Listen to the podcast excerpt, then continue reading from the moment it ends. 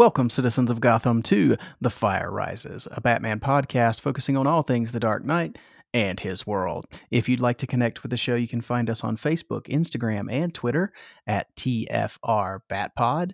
And if you have thoughts, questions, comments, or even suggestions for future episodes of the show, you can reach us by email at tfrbatpod at gmail com.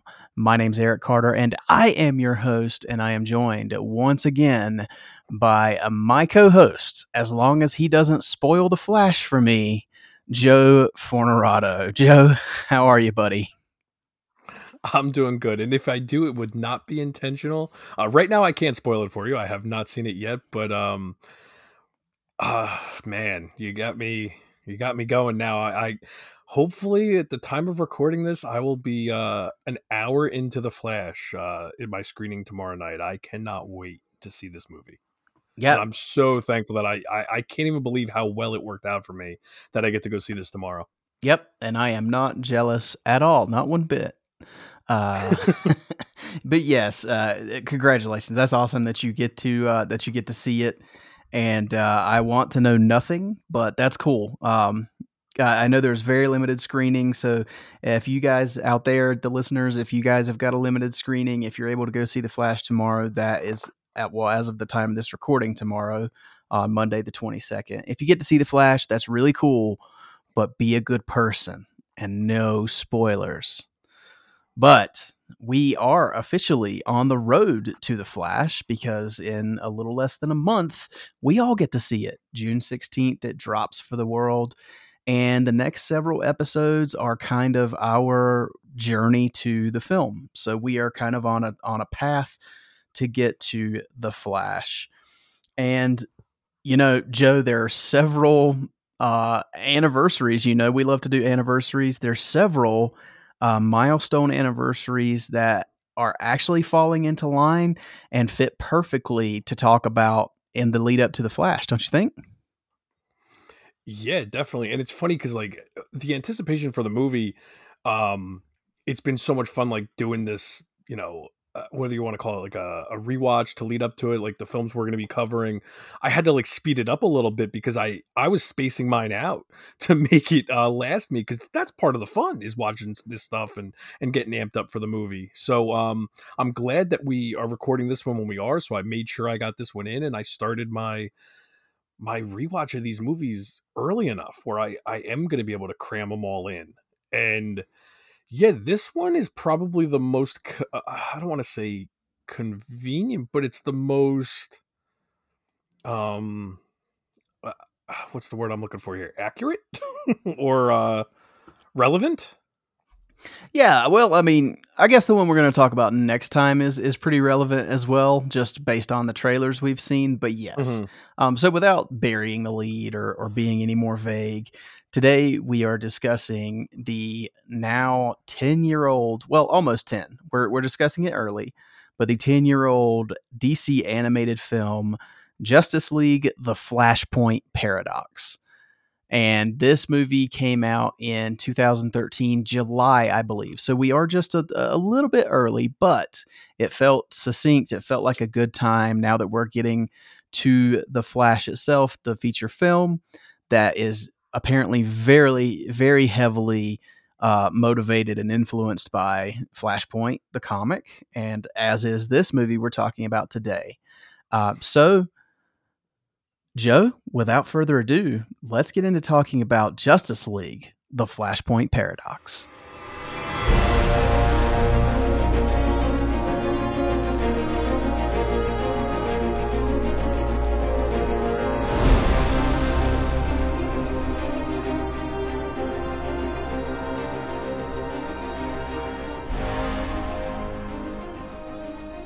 Okay, so Joe, the first thing I want to talk about, uh, just off the top here, is Justice League: The Flashpoint Paradox is one hellacious title for a DC animated film.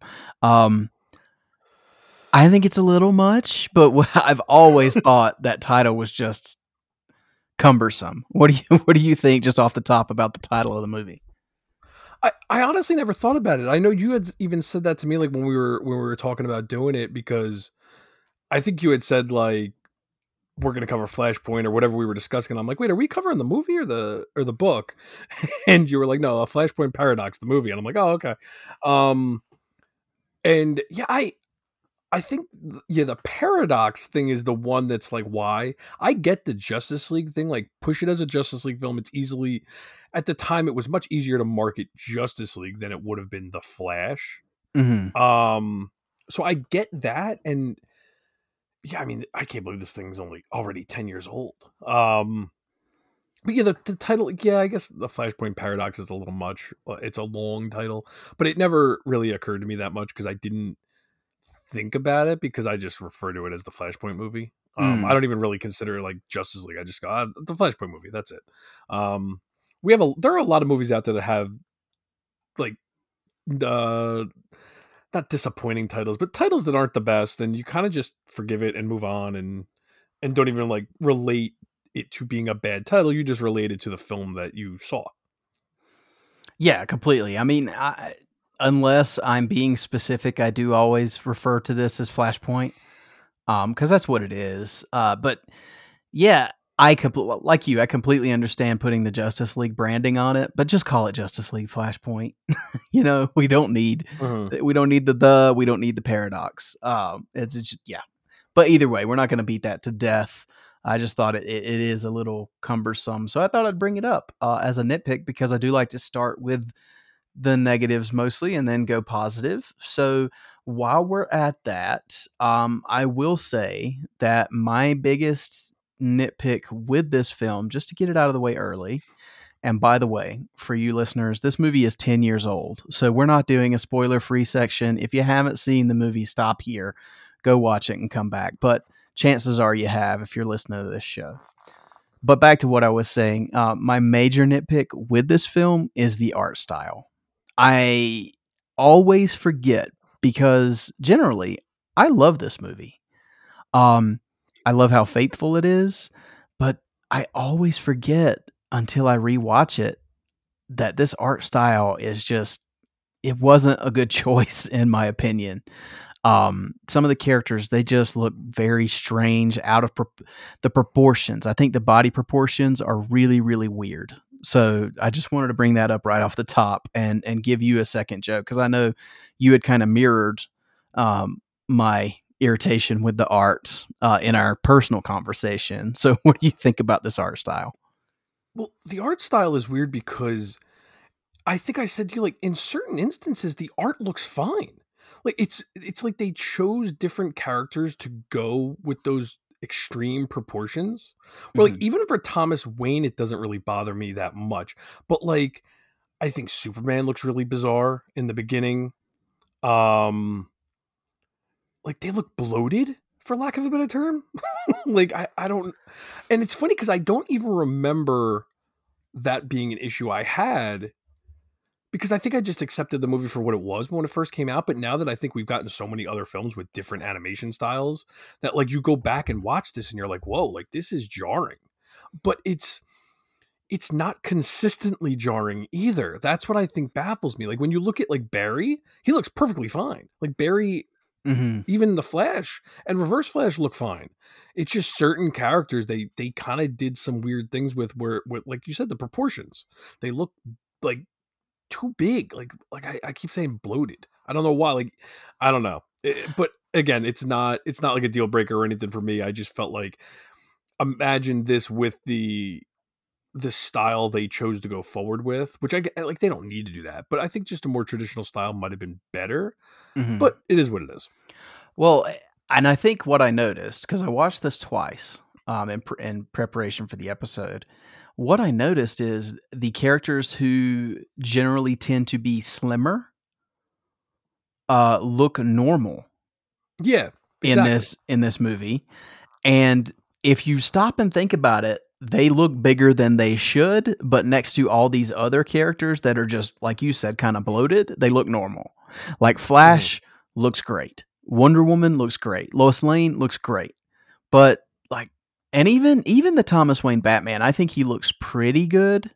Um, but yeah, Superman, Aquaman, some of these characters, even Shazam, they just look strange.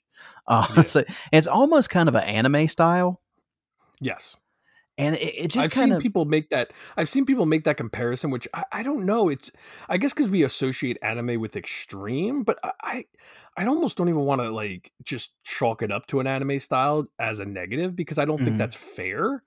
But I think it's almost like a that's our like association with it for some reason to almost like give it an excuse. But I I almost feel like that's dismissing it, um, almost dismissing anime because I I don't like when you look at something like Batman Gotham Knight, like the characters weren't bloated in that. It had that style to it, but not the proportions that we're talking about. Mm. Yeah, but it, it- it just I think the biggest frustration is I think Andy Kubert's art is pretty I think it should be one of those that is I guess easier to homage if that makes sense. It'll translate somewhat easily. Yeah, like it seems like like it seems like this would translate much easier than Frank Miller's art. And you we all know what they did with The Dark Knight Returns. So I don't know, it's just Yeah. confusing with the with the choices here. Mhm. Um but now what is not a nitpick for me, and this is the next kind of point I wanted to get to is this voice cast. I mean, wow. Uh, we always talk about how great DC's voice casting is, but have you looked down the list of voices for this So, movie, I- Joe? I'm so glad you brought that up because I am I don't know what it is about this movie, but I never thought about the voice cast ever. And I I didn't look it up prior to rewatching it. And the minute I heard Cyborg's voice, I go, "Wait a second. I go, "That sounds familiar." and then I like 2 minutes later I'm like, "No, that can't be." it." I'm like, "It sounds like Michael B. Jordan." hmm I'm like, "It's got to be like a sound alike. There's no way they got Michael B. Jordan for this." And sure as hell, Mike I do not remember Michael B. Jordan uh, Michael B. Jordan doing the voice of Cyborg in this. And I know there's a ton of other big actors that are in this, but that's the one that I was like, was it so long ago that he wasn't on my radar back then? Is that possible? I don't know, but wow, like what a what a get for this. Well, it's 10 years ago. So we didn't have him as Creed yet, correct? Yeah. No, I mean this is even prior to sorry to bring it up, but this is prior to Fantastic Four, isn't it? Because that was 2012? 2000 uh, wait, no, was that No. 2014? I think it was 15. It was 15, yeah, because this was 2012. I'm sorry, or 2013. Obviously, the book was Right. 2012 because obviously 10 year anniversary, idiot. Um, I but, think uh, At that time, the only thing I would have known him from uh, was Chronicle. And I, I don't know. Yeah, and I didn't watch that. Oh, oh man, watch Chronicle. It, so it came out the year before this movie, um, and it's kind of a it's a found footage superhero film. Yeah, I know of it because that's what got Josh Trank the gig for Fantastic Four, and Right. I didn't realize Michael B. Jordan was in with that, but that makes sense with that movie. Yeah, yeah. So I, I really like that movie. I think it's kind of a hidden gem, but that is the only thing that I would have known Michael B. Jordan from at this time. And Mhm. like you, when I was looking through the cast list, because I honestly I didn't even think about it when I was watching the movie um, this time. I didn't catch the voice somehow, but then on the second watch, I was like, oh yeah, obviously that's who Mhm. that is. Um, but yeah, it's not just um, it's it's not just Michael B. Jordan. I mean, of course, you've got the legendary Kevin Conroy as Batman, um, which you don't get a ton of him. You get him at the beginning, and you get him a little bit at the end. Um, you've got C. Thomas Howell. Uh, you know, Kevin McKidd is Thomas Wayne Batman. Uh, Justin Chambers is, of course, the Flash. But then you have names like Nathan Fillion, Danny Huston, Jennifer Hale. You know, just names that that have popped up so much in DC lore, and Danny Huston especially because that's. I mean, you know, Danny's got a kind of a legacy cast, uh, cast with DC now because he was the villain in Wonder Woman. So, uh, do you remember him? Oh yeah, yeah, yeah. Okay. absolutely. Yeah. So and that was a that was one of those voices that popped out immediately because he's on he's he's uh on Succession, the HBO series, and my wife and I have been watching that. So he's been on he's been on my mind recently. And as soon as I heard General Sam Lane start talking, I was like, that's Danny Huston. So yeah, just eh, an incredible cast here. uh, for this movie. Was there any standouts for you upon a rewatch? Um, not as far as recognizing the voices, but um, just going through the list, like you got Dana Delany mm-hmm. doing Lois Lane, another legacy casting, obviously, and um, the woman that plays Nora Allen.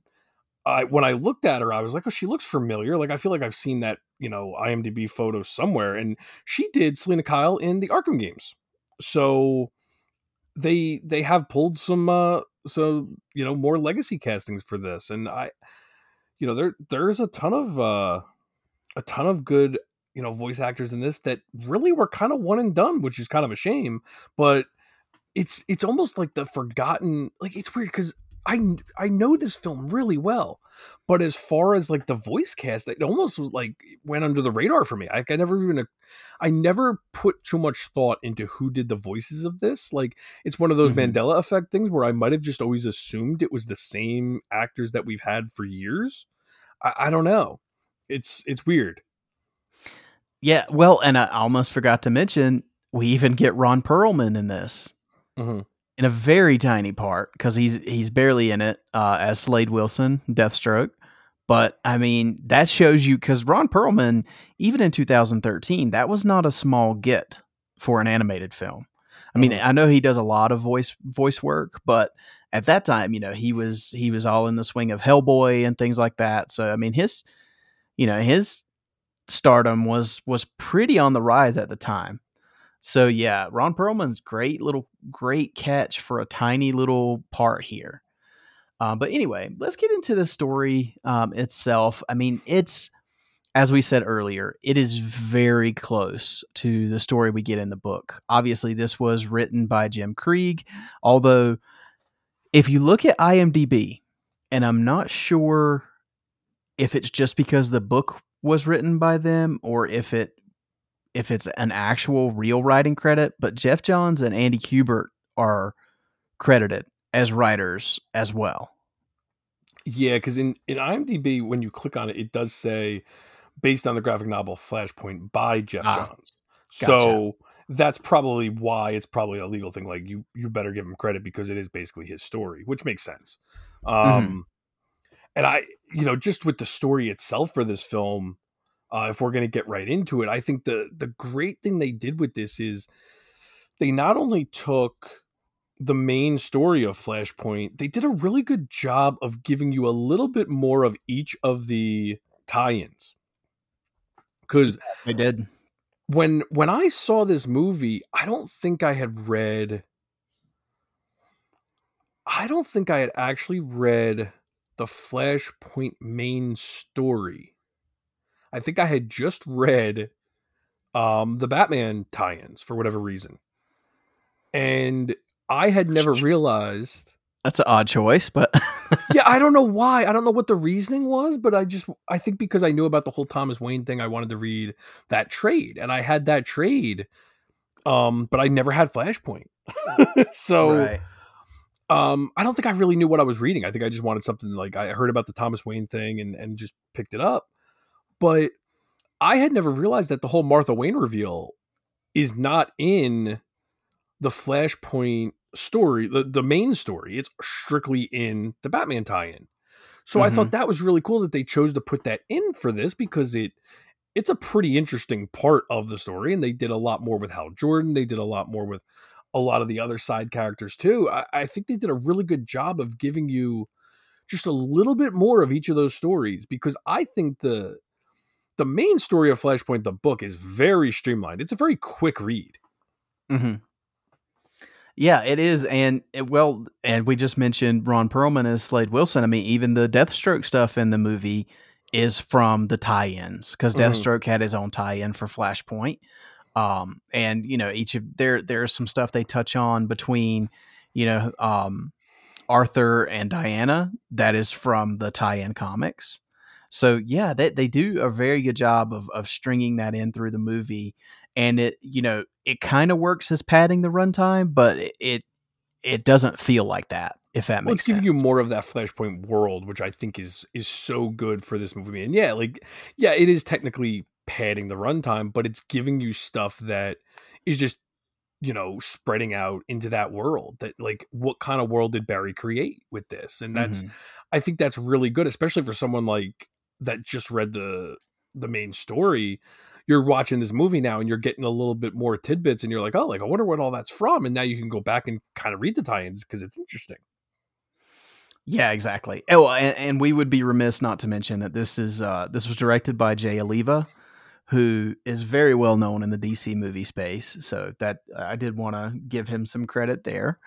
Um, but yeah, so, so far as like was interesting when I started watching this movie um, for the rewatch here, the whole kind of Justice League portion at the beginning mm-hmm. um, where you know they're going after the rogues.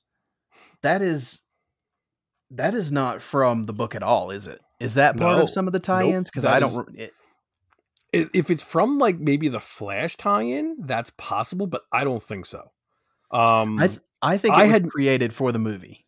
that's the idea I always got because also remember they went with the pre-crisis death of his mom for this, which is very interesting because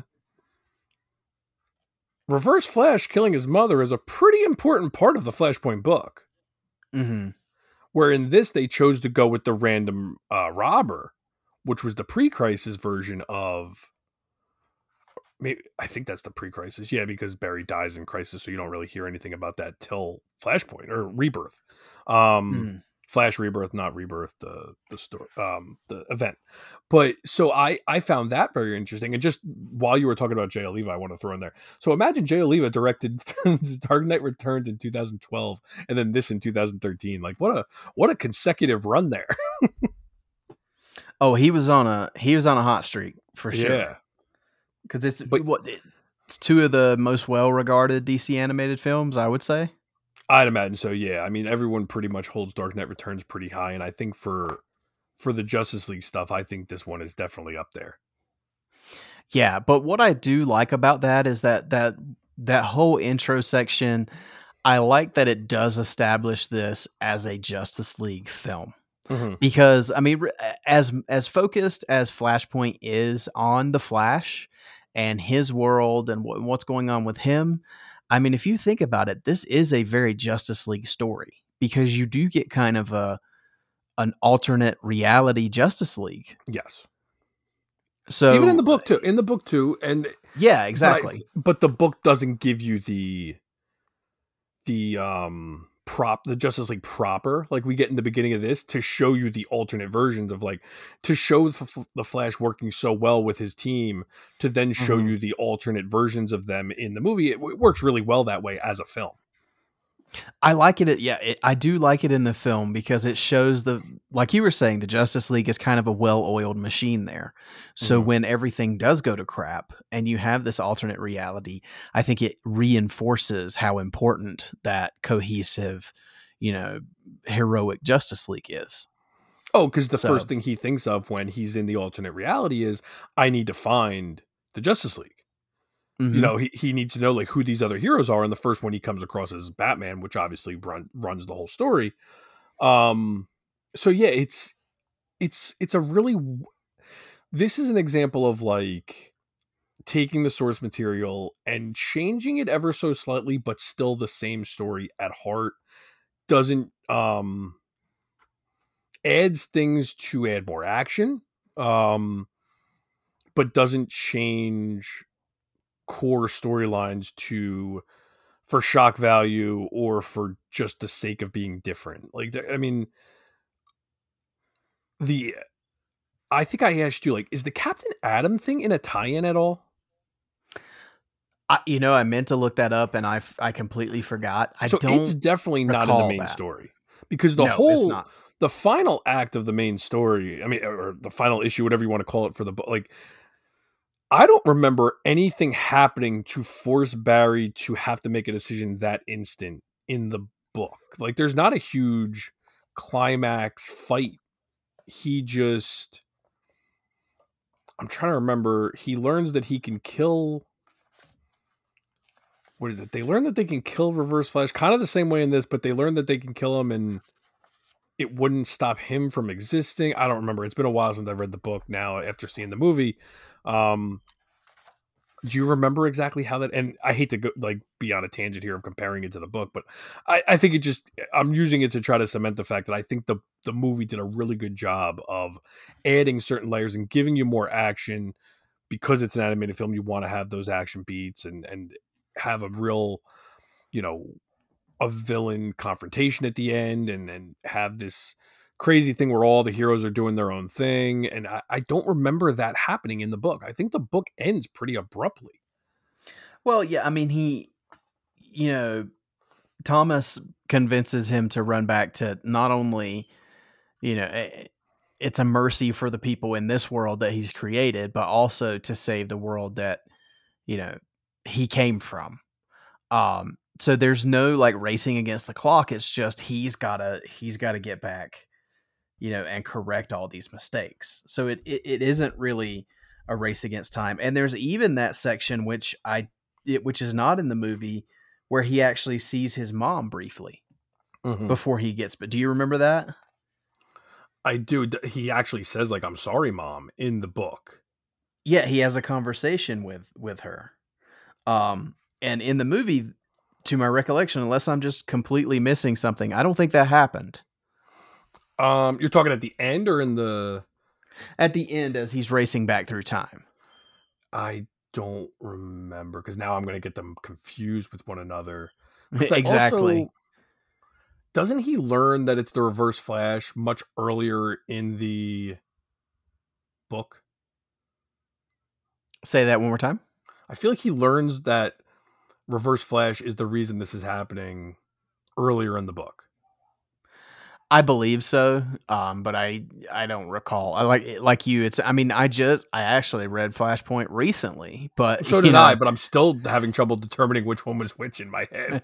yeah, but either way, in the movie, yeah, that, that I do remember that he talks to his mother. He kind of has a pit stop on his way mm-hmm. back to his reality in the book and talks to his mom, and that doesn't happen in the movie. In the movie, he is in this race against time to stop the Captain Atom explosion. You're right. Basically. Yes, I want to say in the book his mom says something like he says like I'm sorry I can't save you and she's like it's okay because how many lives will you be saving by letting me die or something like that. Like it was a it was a very nice conversation between the two of them in the book and I'm surprised mm-hmm. that they didn't leave that emotional beat in this um because I think it would have been nice uh but you know you can only you can only do so many things exactly like the book. They probably wanted to do a little uh, something different and and just do their own thing, which is fine. I, again, I have no real complaints about the movie. I think the movie does a great job. Yeah, and do you remember? I'm trying to. Do, do you remember what the what the rating is on this one? Is it PG thirteen? So I wanted to talk about that. I'm glad you brought that up. okay, this is PG thirteen, and this movie has always been the example for me of there is no reason you ever need to make one of these R. If this no, because it pushes the boundaries. Holy crap, does it? And I mean, I'm watching, I'm like replaying it now. I was scanning through it and stuff. Like you see Cyborg's heart beating as he's about to die.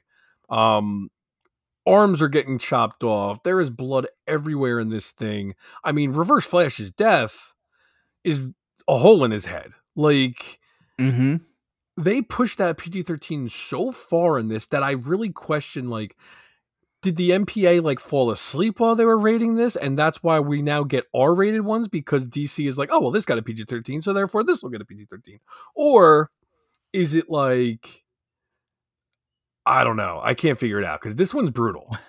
Like well, I mean, you see Tom- Mera's head hanging like Yeah, when Thomas shoots, uh, when Thomas Wayne shoots Reverse Flash at the end, you can see the brains oh, inside oh, yeah. his head. I mean, so Wonder Woman chops off Mera's head and then holds it out, and like you, it's right in front of the camera. Like, so they're not. If this was live action, there is no doubt it would be R. but the fact that this got a P- that's why part of me wonders like do we unfairly judge the rating because of this one where I I do feel like maybe maybe the MPA let a few things slide on this one. Um it's weird. Well, for this, I, I, feel like even some of the newer films, it's the language that gets these the newer ones the yeah, R rating. yeah, like do you think this one violence wise is worse than Long Halloween? Because I don't.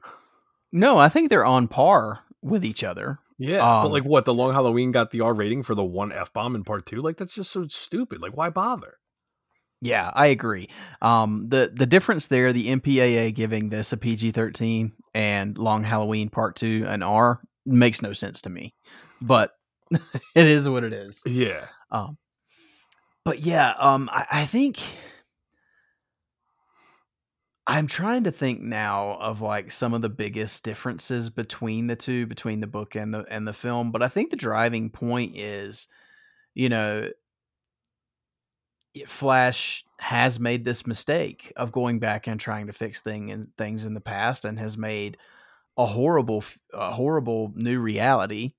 What's interesting to me, and I never thought about it when reading the book, but I thought about it this time watching the movie, is they make it very clear that this is not like an Elseworlds, this is not another dimension or Exactly. another.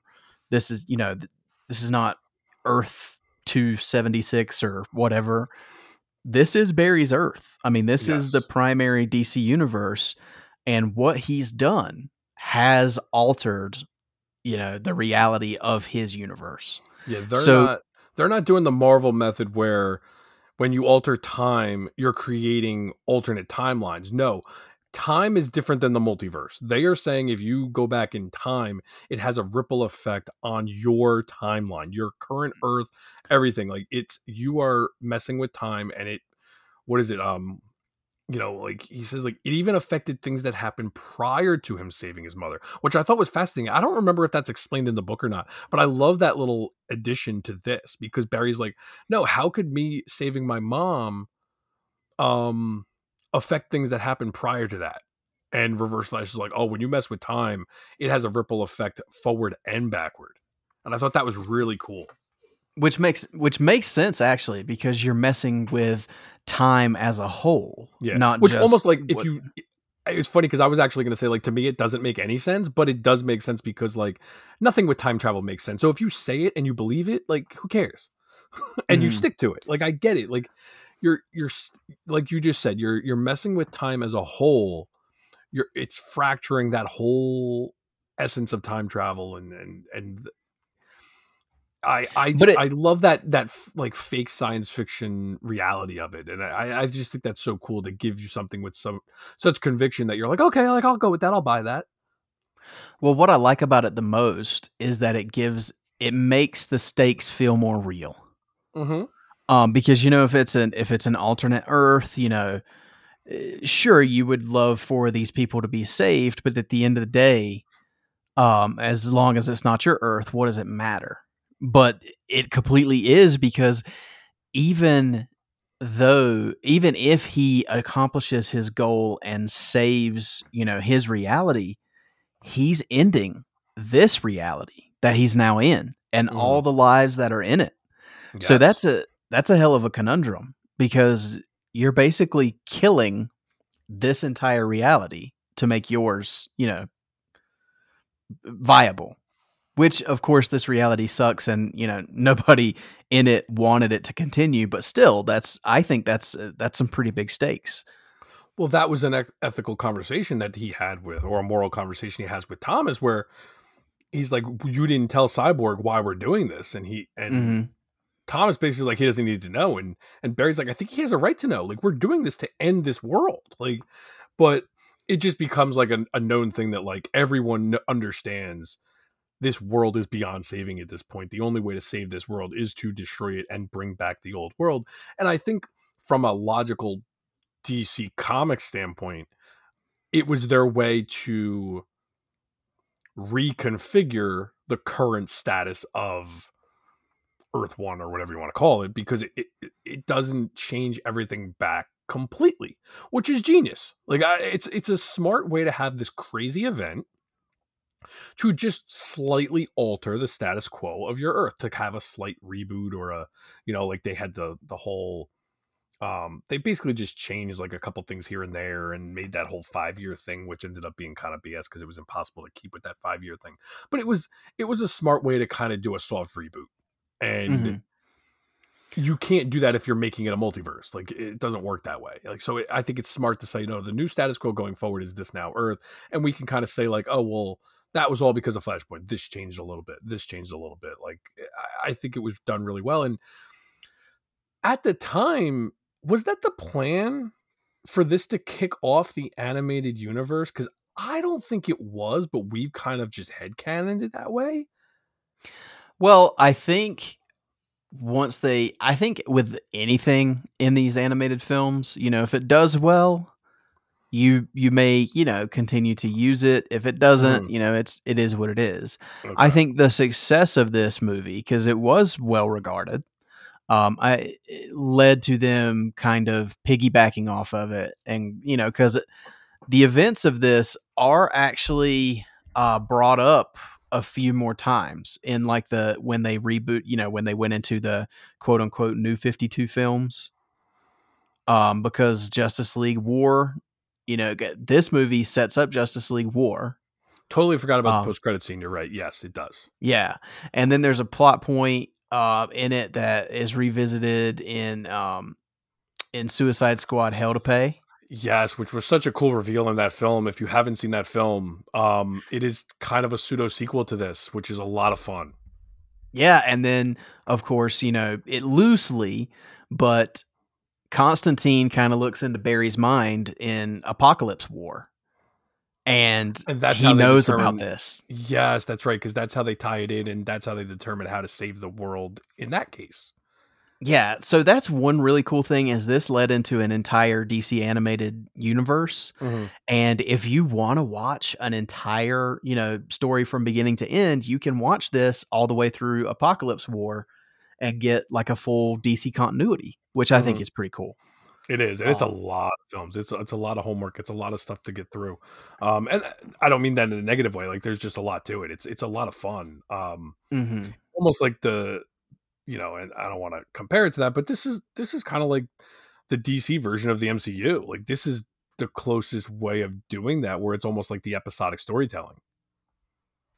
Yeah, and that's I- I have, and I, I don't want to turn this into a the Flash episode, but you know, this has worked for kicking off uh, the new Fifty Two. It has worked very well for kicking off a DC animated universe. I I have high hopes that this is going to work well to kick off the DCU on film. Um, because uh, all indications are pointing towards it is going to be a very good beginning. So I don't Mhm. know kind of trying to check my excitement, but I can't pretend, especially after watching this again and kind of looking through my Flashpoint book and all that. I'm I'm I'm so excited. Yeah. Uh, And I think I'm excited too because, like, yes, it is an event. Yes, it is to kick off the um, you know, the new DCU. But this is such an emotional story for Barry. Everyone wants to say like, "Oh, there's too many Batman in the," and I know we're getting on a tangent again, but we are on the road to Flash here, so I think it's relevant. Everyone's like, "Oh, there's Batman in it," you know, there's Supergirl in it. Like, is this even a Flash movie? Well, to me, that's like saying is Flashpoint a Flash movie because it is. Like, just because these other characters are there, like I wouldn't consider this a Batman movie because Thomas Wayne is there.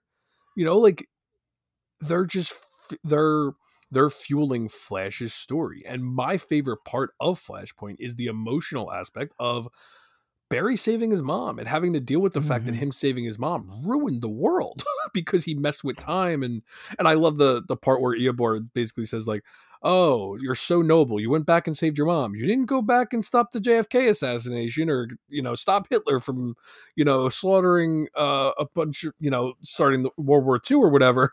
But like you saved your mom. Good job. And you ruined the world by saving your mom. That's what was worth it to you.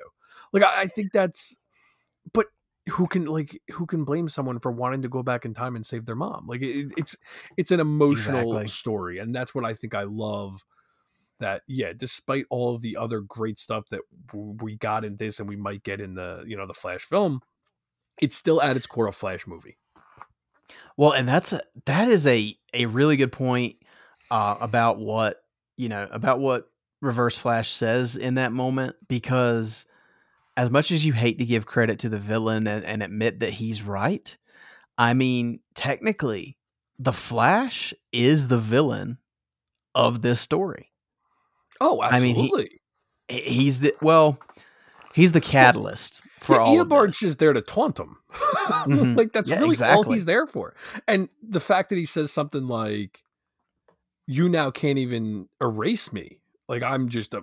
He's the paradox, right? Isn't that the case where Eobard's technically the paradox now, where he can't be erased, but then Batman just shoots him, and he's like, "Well, I can still kill you." Um, Yeah. but that's what's so great about this is you assume that Eobard has created this world, and then when you find out no, it's Barry. he doesn't even remember doing it. Which I think that will be a difference in the Flash movie, is we know that Barry did it in the Flash movie. Um, Yeah. But yeah, I, I love the whole relationship between him and and Thawne in this because Thawne is such a crazy, creepy villain. To see him throwing it in Barry's face that no, Barry, that's the best part about this. I didn't do this, you did. hmm Yeah, I, I agree. It's, it's it gives you kind of a kind of a icky feeling when when he's laying all that out because as much as you love Flash, you cannot you can't help but you have to agree with with Reverse Flash, uh, which is a it's a it's a sucky situation. Mhm. Um, but I did want to ask you because there are so many different variations of of characters that we love um, in this world. Uh, did you have any? Did you have a favorite, like alternate version of a DC character in this? Hmm. That's tough because they're like, do you go with the one that's so drastically different, like Thomas Wayne, because I think he's so compelling, or someone like Cyborg? Cyborg is still Cyborg, and I think that's so cool. Mhm. Like Cyborg is still Cyborg in this film, no matter what world he's in, he's still the same. Mhm. I think Lois Lane gets a lot of of good moments in this. Steve Trevor gets a good moment in this. Um, even though excuse he's me. quickly dispatched. exactly, but you still see him being a hero. Mhm. Um, By the way, I, think- love the moment when he says, as he's standing in front of all these Amazons with the lasso around him, he says that Lois Lane is the most beautiful woman he's ever seen that's one of my in, favorite parts in of the front of movie, yes. Diana. Yeah. Yep. One of my favorite parts of the movie because it's you know obviously it's honest and you don't really hear Steve Trevor talk about Lois Lane too much, so it's a weird crossover there with the two of them. But of course, like I Mhm. love that he has to say that and in front of all these beautiful Amazons that are like, "Who the heck is Lois Lane?" Um, but uh, Yeah. I, I mean, I would have to say Thomas Wayne. It's a boring answer, but I think that is my answer. Um, but I think to go the complete opposite route, I love that Cyborg is still Cyborg.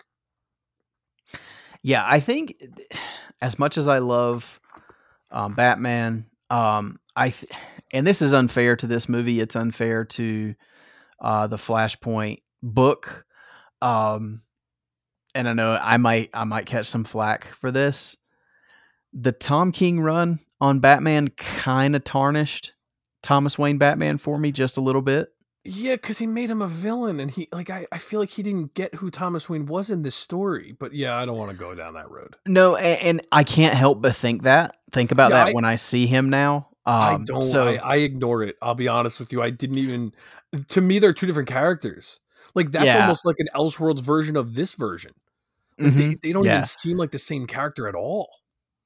Yeah, and, and you know the the new Flashpoint Beyond, it kind of walks that back a little bit. Man, So it's like- remember what the hell happened in that book. That book, I, I still, I would have to read that book a few times to understand that book. I don't know if I'm just an idiot, but that book confused the hell out of me. but either way, um, so as much as I'd love to say it's Thomas Wayne Batman, I I, I just can't. Um, for me, it's kind of a tie between this world's Shazam, which is Captain Thunder, Mhm, and this world's Superman. Mhm. because they're just so different but still you know there's there's so many aspects that you see like i love the idea with captain thunder in this is that the kids all turn into one being Mhm. like it's kind of a shared consciousness Yes, and definitely I a like cool that. take on that. Yeah, definitely a cool take on that. yeah and even tawny tiger or Ta Tawky Tawny excuse me Yeah, um e- even he is part of the collective right doesn't he turn into part of shazam Oh, I don't even remember that. You might be right though. But I, and talking about the PG thirteen rating, I mean, Billy gets like slaughtered. like, what yes. that is that's from the book. That's straight from the book. But man, like killing children in this too, like crazy. Exactly. But I mean, I, I applaud that they, you know, they had the, you know, the fortitude to go there. Yeah, I mean, theoretically, everyone in this movie dies. So he was going to die anyway. And then the Superman, it's just so interesting to me because he is he is the Superman that we kind of by the end he's kind of the Superman we know. Um, even though he's like this emaciated, skinny Superman because he's been trapped under, you know, uh, he's been trapped underground for all these years. Mm-hmm. He's never had exposure to the sunlight, so he didn't become, you know, the Superman that we know.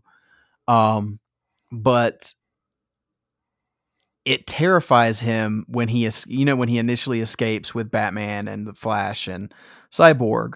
It terrifies him that he's killed these people. But at the end of the movie, like you see that this is a Superman that did not have the raise, you know, the raising and the morals of Jonathan and Martha Kent. Because at the end of the movie, he is just mowing people down. Oh yeah, and I applaud it. To be honest with you, like I, Yeah. it's always easier to do that kind of stuff in an Elseworlds type of story, or you know, It- it is. type of thing. But I still, it makes sense. Like why? Like they're at war in this movie. Like I'm sorry, the killing rule does not count in uh, something like this, as drastic as this. But, um, yeah, like he's he's still the same person at heart, but he's ignorance not the right word he's just so innocent because he he's like a child still he's had no upbringing whatsoever he's just been locked away and he's he's like a caged animal that still luckily has that heart to him um but yeah I, I agree I, I like the interpretation of superman and that's one of the side stories that i would like to read eventually because I, I am not familiar with what they did with that story at all um in the books as far as what was fleshed out with it and this whole project superman thing but i i do like what they gave us in this because he becomes a really big part at the end of this which he should superman should be the big savior at the end to help them out but Yeah, and that's the part I like is that, you know, as much as these characters are different, there's still there's those core elements, you know, because of course, like you just said, Superman is going to be the savior at the end, and he very much is, even though this is a radically different Superman. That that piece is still there. Kind of like you said with with Cyborg. He's still Cyborg, you know.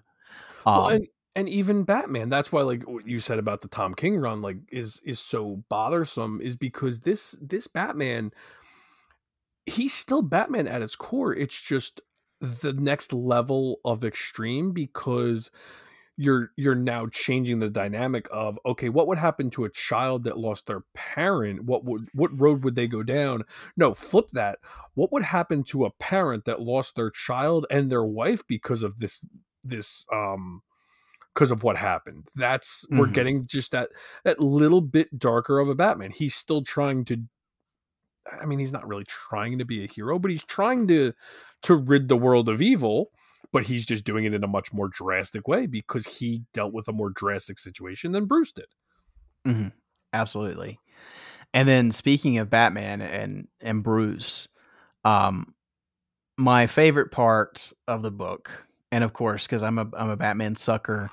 it's probably Um, everyone's my favorite because we all know what you're going to right now and i, I think it's Yeah, pretty much everyone's favorite part of the book and my favorite part of the movie Mhm. is you know the letter that Thomas gives Barry to take Mhm. back to Bruce, and I don't know, just you know, and, and not to bring the room down, but knowing you know that we that we don't have Kevin Conroy anymore, I don't know, it just made me grin hearing Conroy say, "You're a hell of a messenger," Mhm. um, because that's that's just become a line that everybody loves uh, from this movie Mhm. and hearing Conroy say it again, just I don't know, it made me smile. I love the moment. Um, you don't get to you don't get to see what the letter says in the movie, correct? you only see a couple words i don't even think you see the whole letter in the book it's it's cut off isn't it even in the book you Um, don't see the whole thing I don't think you see the whole thing, but I do think you see more. you of see it more of it You, you definitely see more of it yeah yeah. Yeah, you see kind of like portions of it, and I think it's expanded on in some other work, um, related to Flashpoint. I can't Mhm. remember hundred percent, but anyway, yeah. You, the point is, you don't need to know what it says.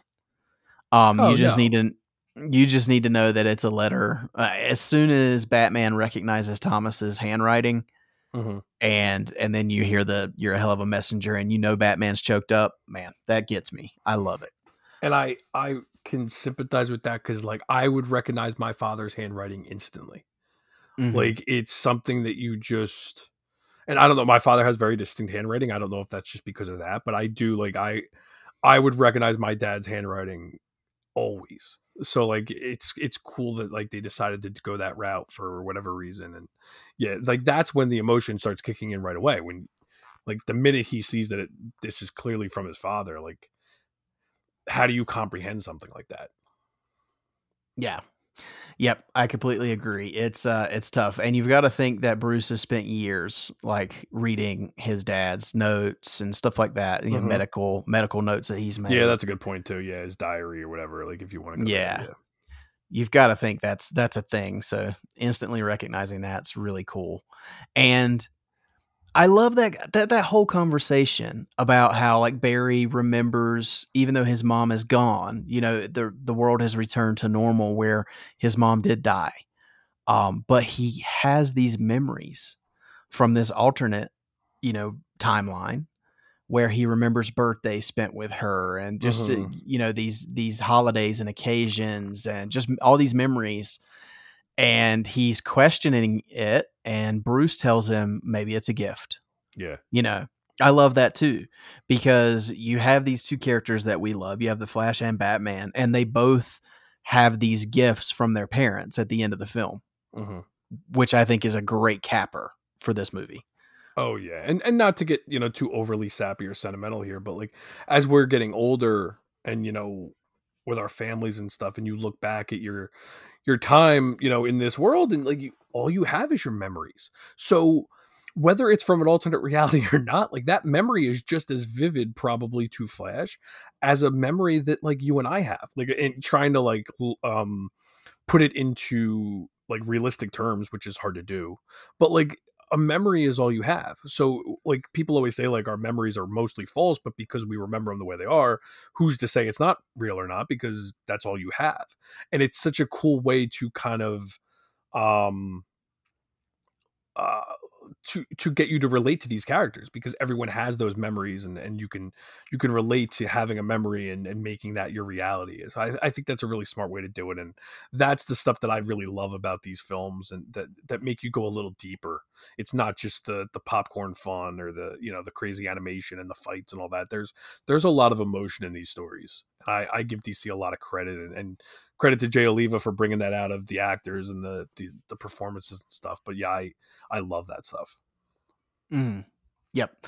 Completely agree. Um, but I I do think, you know, with that emotional ending and gosh, it looks like that's going to happen and it, it looks like we're going to get some emotion in the Flash film itself as Mhm. well. Um, but I think that's a that's a good place to to tie it off for uh, this look back at 10 years of Justice League the Flashpoint Paradox. Again, not without its nitpicks, but I I think well worth anyone's time and one that I I never mind revisiting and I can't believe it's 10 years old. Um but Joe, uh that we're not quite finished yet. Oh, real quick, did you have anything else for Flashpoint Paradox or you good to nope go? nope that's that's a good place to to wrap that Okay. up i think i think we covered pretty much everything Awesome. Well, we're not going to leave you guys yet, though, because we do have some emails from listeners and we want to make sure we get to those. So, without further ado, our first email is from Lee Ankrit. Hello, Lee. Good to hear from you again. And he says, Hello, gents. Hope you're both doing well. I've just finished listening to your Bane episode. Great listen as always. And I had some thoughts. Full disclosure, I'm listening on a beach in Greece and have already had many beers, so apologize if I actually start repeating your own comments. Firstly, Batman and Robin was also my first introduction to the character back in 97, but I have to admit it was the absolute perfect character design to get a seven year old boy excited. You already touched on his design visual aesthetic, but let's be honest. Having him as a master tactician absolutely would not have worked in the tone of that film. I still like him as is in the particular film. I actually didn't read Knightfall until about five years ago, and definitely agree it loses some spark once Azbats takes the lead. I haven't read the Tom King run, and although you painted a good picture for Bane, your Batman comments hardly sold it to me, so that one is still low down on my to do list. Comics wise, then, do you think it is possible to give Bane his full credit in a short story setup? Can you really get a feel for his intelligence and tactical skill if it is not spread over a long arc? Is this why he is mostly seen as a merc for hire on much shorter stories so that he can still be included on a regular basis? The merc for hire approach also has its problems, though, as they need to make sure he is not just a Deathstroke, Deadshot clone story wise. It seems a difficult task to write for an iconic Batman villain, in my opinion. Finally, I have another thought for a future episode. As you are both such well read Batman comic fans, would you perhaps consider an episode listing either your top five favorite Batman comics stories or perhaps your top five comic recommendations that casual readers are perhaps not aware of? I know Lost episodes aren't the most original, but I definitely appreciate them, especially if they give me suggestions of what to read, view in the future. I think he meant comics episodes. I think he meant list. Um, that might have been maybe maybe yeah. list maybe. Yeah. As always, thank you for all of the hard work you put into the podcast. I always look forward to the next episode. All the best, Lee. Well, Lee, that was a doozy. Um, but th- thank you so much. Those are some awesome thoughts there. Um, and I do want to get into those. I will let you know, Joe, we're going to hold off on the last uh, question he asked there about the future episode until we read the next email. Um, but to just dive into this one, firstly, Lee, I hope you had a great time in Greece. Um, hope you had a great vacation.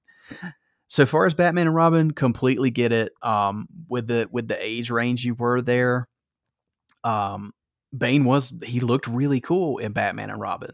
So at that age, completely get it. And no, I don't think the tactician Bane would have worked in in that particular uh, version of Batman. And then so far as the arc uh, for Bane, you know, it's a great question, and I do think you you've got a point there about why you see Bane used so often as just like a mercenary. Because you do for a proper Bane story, I do think you need a lot of setup, which is why we don't see it a lot. But again, as I said on the last episode, I think it's why it's so effective when you do, because Bane, when you give him uh, the proper setup, he's a terrifying villain for Batman. So yeah, I, am with you there. I do think you're you're on track. Um, but Joe, so far as you know, what what Lee mentioned here uh, with Batman and Robin, and then for for Bane's arc, what do you think?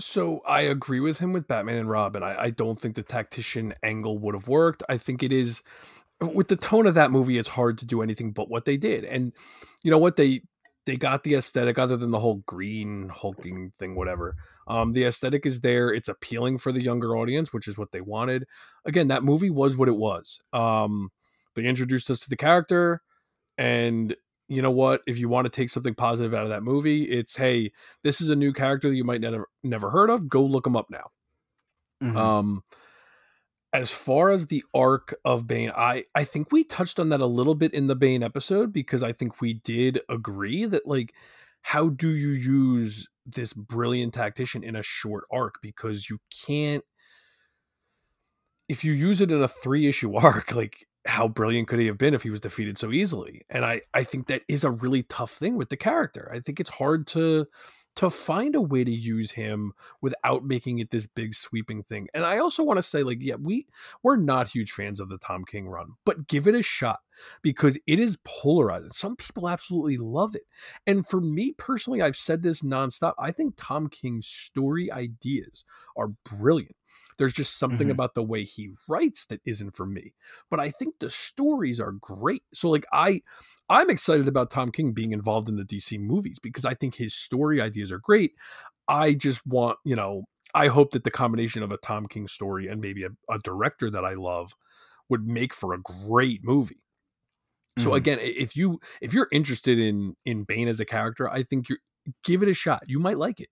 Not everyone is going to have the same opinions as me and Eric go, and and a lot of people don't. A lot of people love that arc. So give it a shot. Don't don't take me and Eric's um little bit of negative towards it as a reason to not give it a shot. No, I, I agree with that because there is a ton of people that do love that run.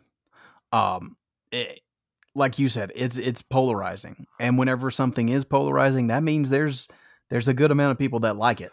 And it means Um, there's so- something to it. It's worth having a conversation about. Like just because we don't like it doesn't mean it's not worth um Mm-hmm. checking out because yeah, like I I give him credit for making something that's polarizing. I mean, listen, we're big Zack Snyder fans.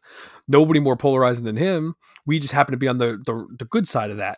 Where with Tom King, we just aren't quite on the positive for him. And you have different tastes and I I will always give a writer credit for making something that is ambitious even if it doesn't work for me and he definitely is ambitious and he does his thing and and he he commits to it and so so please do not do not dismiss it because we weren't crazy about it. Uh give it a shot and i'll be honest with you the one plus to tom king there is not a lot of words. It will take you about an hour to read like 20 issues.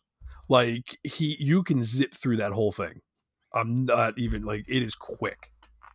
Hmm Yeah, completely agree. Um, and yeah, uh, I I echo what you what you said about you know Tom King's run. I completely think you should give it a shot, even though it's not completely for us.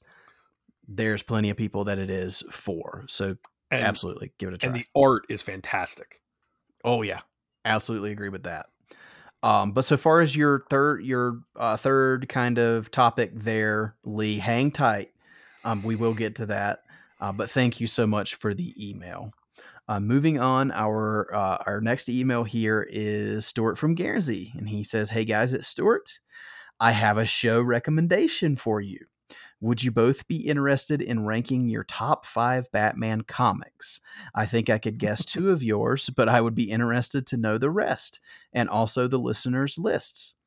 Anyway, hope you guys are doing well. Keep up the good work on the show, Stuart." So I guess my first question for you, Stuart, is: Are you on? Were you on the beach in Greece with Lee? because you guys are kind of simpatico there. Uh, but Joe, we have two back-to-back emails with listeners asking us to do a top five Batman comic ranking episode or our personal rankings. So I don't know. What do you think? It sounds like something we may have to do in the future.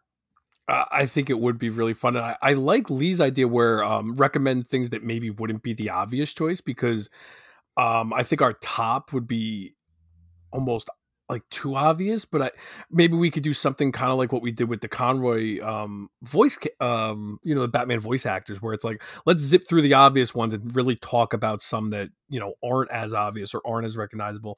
Maybe find a happy medium there somehow and, and discuss uh, a bunch of comics.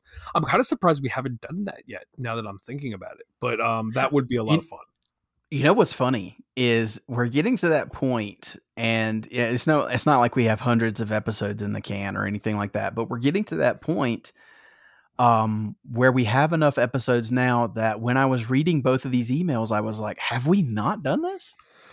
I think it's yeah, like also because we're we're really um we've done a lot of like shorter anniversaries or anniversaries that like other shows have covered but because we're a newer show we're like finding ways to talk about like the big ones and we have a couple big ones coming up this year that Mhm. other shows have all talked about that we haven't gotten a chance to um I actually suggested to you a specific comic that I want to cover in the next couple months, hopefully. And uh, so we're talking about doing that. And I think it's because we don't cover the news that we cover a lot of like um, specific topics that um, we've gotten to cover a lot of fun stuff. So yeah, I'm surprised. I, I guess we haven't done a lot of specific lists like that for comics. We've done characters, but we've never done Mm. comics.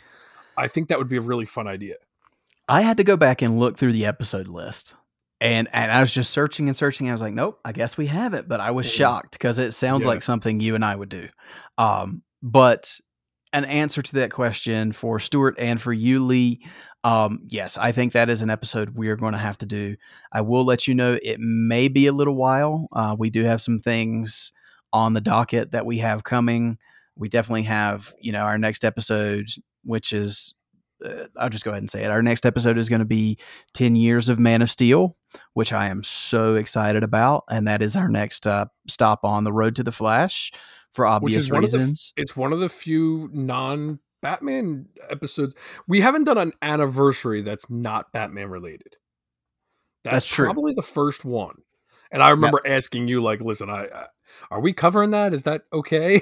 and you're like, oh, we're covering that one because I know yeah. that's your favorite DCU movie. So, um, I was like, we're covering that, right? And it's too too relevant to the Flash. I think it worked out too perfectly. Yep. Absolutely. So that will be our next one. And then we do have, of course, The Flash after that. Uh, that's coming.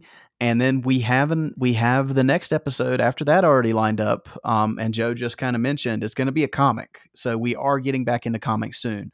But I'm going to keep this idea on on the docket, and you guys are going to hear this soon because because this is actually an idea that I'm excited about, and I love that you guys are sending in um, ideas for episodes of the show. That's what we wanted. We wanted this engagement with the audience. So thank you, Lee. Thank you, Stuart, um, for your emails and your suggestions there.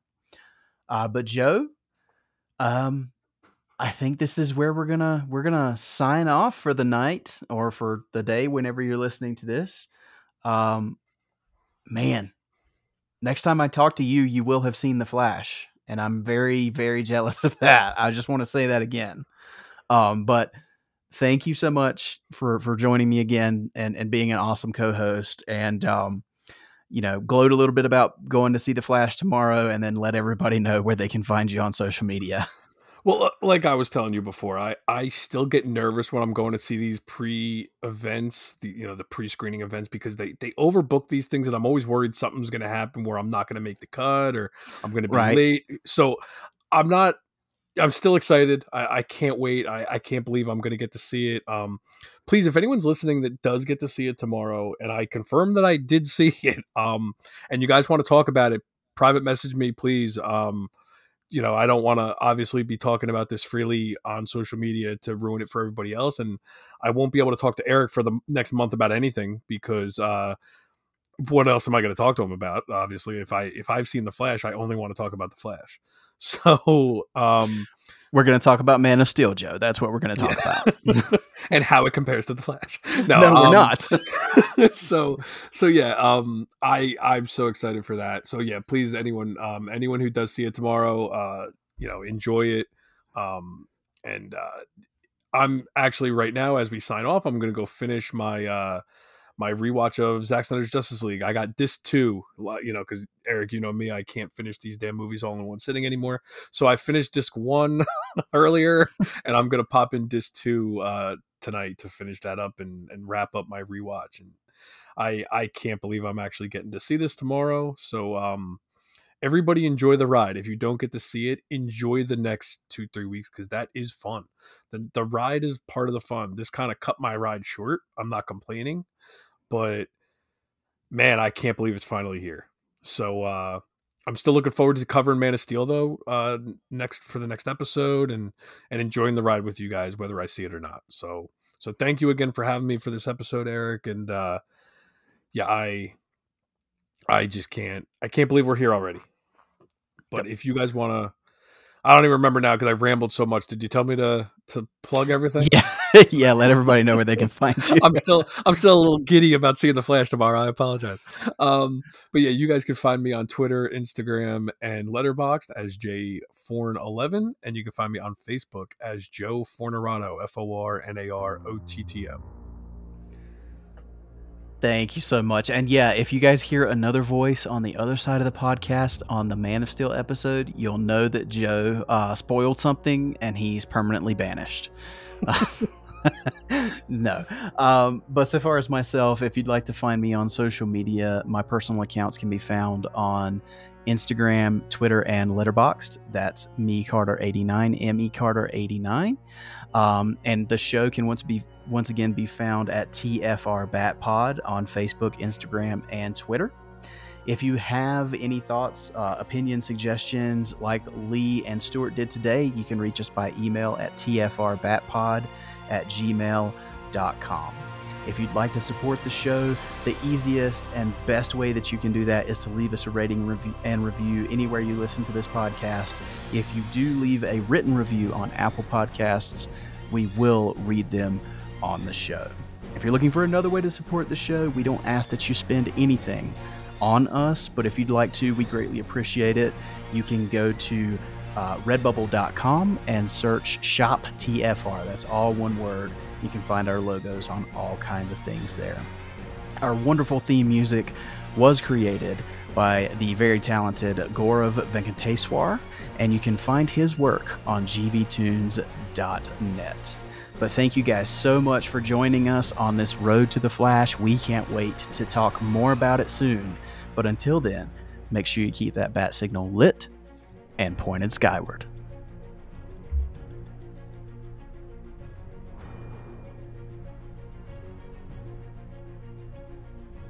Batman was created by Bill Finger and Bob Kane and is the sole property of Warner Brothers Discovery.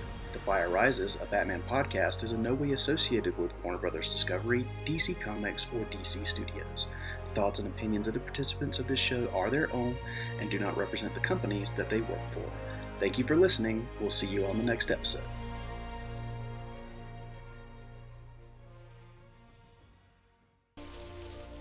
Just to review, you broke the chronal barrier, went back in time, prevented your mother's murder, and completely changed the time stream. Nearly destroying the entire world along the way, yes. There's still something I don't understand. I remember all of it.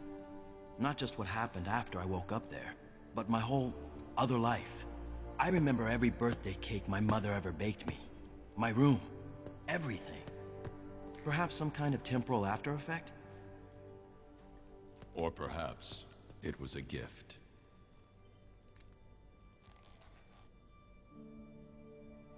Yes, a gift. This is my father's handwriting.